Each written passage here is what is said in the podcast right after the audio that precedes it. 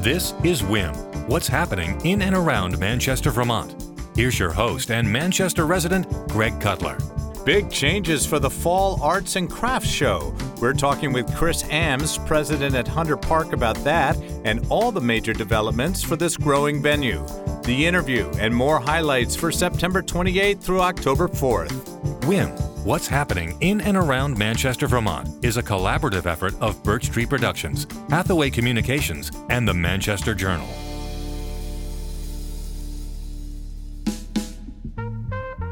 Autumn is here, and things are beginning to get quite colorful as the buses of foliage fans begin to arrive. This is one of the absolute best times to live in or visit Vermont. We're highlighting some of the key upcoming events here in our podcast, and you can find a complete listing on our website at whimvt.com. That's W H I M vt.com. You can also find up to the minute breaking event news on our Facebook page at facebook.com slash Manchester, Vermont. And you'll also find our podcast on the Manchester Journal's homepage. Very busy week ahead, especially this weekend. For Friday, September 28th, the BBA girls varsity soccer team goes up against Rutland at 5:30. That's over on Applejack Field at the Dana L. Thompson Memorial Park in Manchester.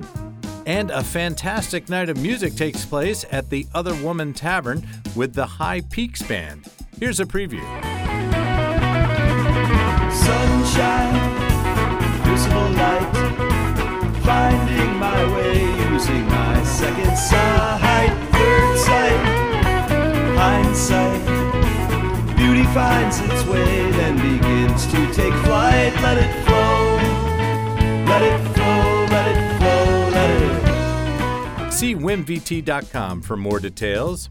And over at Hunter Park in Manchester, the Fall Arts and Crafts Festival gets underway Friday through Sunday at this new location since moving from Hildene Fairgrounds. This is a major event with incredible craftspeople, music, food, and fun for the whole family. Check whimvt.com for all the info. I spoke with Park President Chris Ames about the event and about the major changes going on at Hunter Park. Okay, first of all, Chris, tell me about what's going on this coming weekend because this is an event that has moved from Hildene to Hunter Park Fairgrounds. This is the traditional fall craft producers show that used to take place at Hildene for the last what, Oh. 15 plus years or Right. however long it's been down there.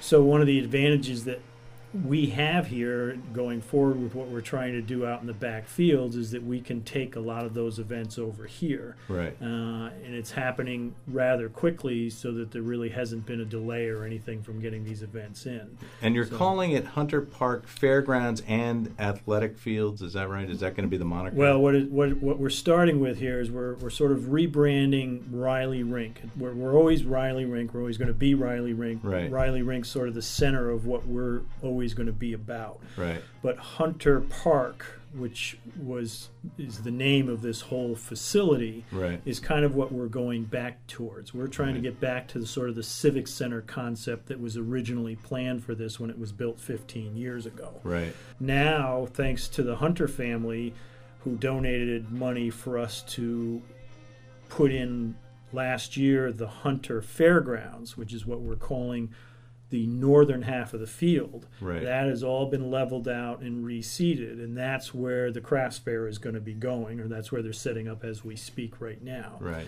So Right. we expect the Vermont Symphony Orchestra to be here, you know, next July 4th, when they do right. their show. Yeah. We can host carnivals. We can host a circus smirkus if we choose to, um, an outdoor concert, whatever we may want to do. Yeah. We have about five to seven acres of lovely flat field out there to do, you know, as we please. Will parking happen for this particular event and the ones you're talking about? Will you will will it happen both here on the uh, asphalt area, or will you also be parking out on in the fields? The way it's set up fairgrounds? right now is the southern half of the field is still the original hay field. So, for instance, all the parking that takes place for the crafts fair will take place, will go there. Oh, okay. Yeah. the the capital campaign, which is rolling out this month, is going to go towards the development of the athletic fields. Uh-huh, right. So we will have three full-size adult soccer field space back there. Will you be working with the town because they're doing their new park house over at, right next door? As a matter of fact, you can walk between exactly. the rec park over here to Hunter Fairgrounds Yep. or, and the rink. And as a matter of fact, that trail that leaves the rec center now and comes through the woods, that's been extended out beyond our fields here. In addition to that, we would like to be able to run the trail all the way around the outside of our fields, Uh-huh. which adds another Oh, that would be leg, fantastic. if you will. right. Yeah. So we're very closely tied into the town in that sense, and we're talking. John and o- John O'Keefe and I talk frequently about you know multiple events that we can combine our efforts Oh, with and, and everything. yeah, I think uh, Hildene's change is certainly your gain in a big way.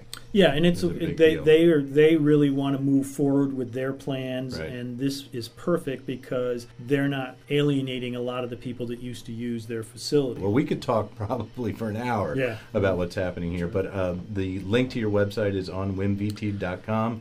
It's, uh, I believe, Riley Rink. Uh, dot com. RileyRink.com, Right. and we now are slowly switching over to HunterPark.org. I'll make sure that that gets uh, put into the directory. And Yeah. thanks very much for spending some time with My me pleasure. today. Happy to On do short Absolutely. notice. No, anytime.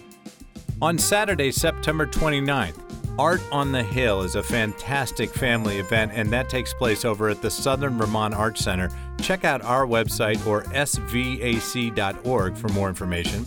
It's homecoming weekend at Burr and Burton Academy, and the varsity football team meets Fairhaven at home on the BBA campus at 2 o'clock in the afternoon.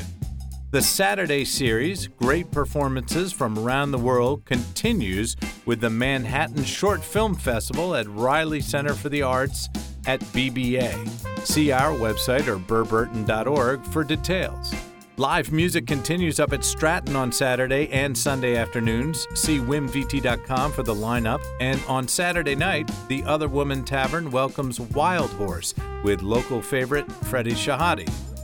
On Sunday, September 30th, New England Football League returns to Applejack Field at the Dana L. Thompson Memorial Rec Park in Manchester when the Southern Vermont Storm meet the Ravens at 1 p.m. See our website for more info. For visitors to the area, you can't leave here unless you've been to the Dorset Farmers Market at the H.N. Williams store on Route 30. The ever popular market gets underway at 10 a.m. every Sunday, and see our website for more details.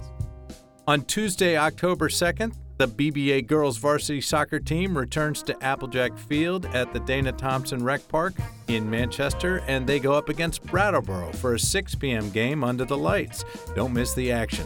And finally, on Thursday, October 4th, the Manchester Farmers Market in the center of town at Adams Park gets underway at 3 o'clock in the afternoon.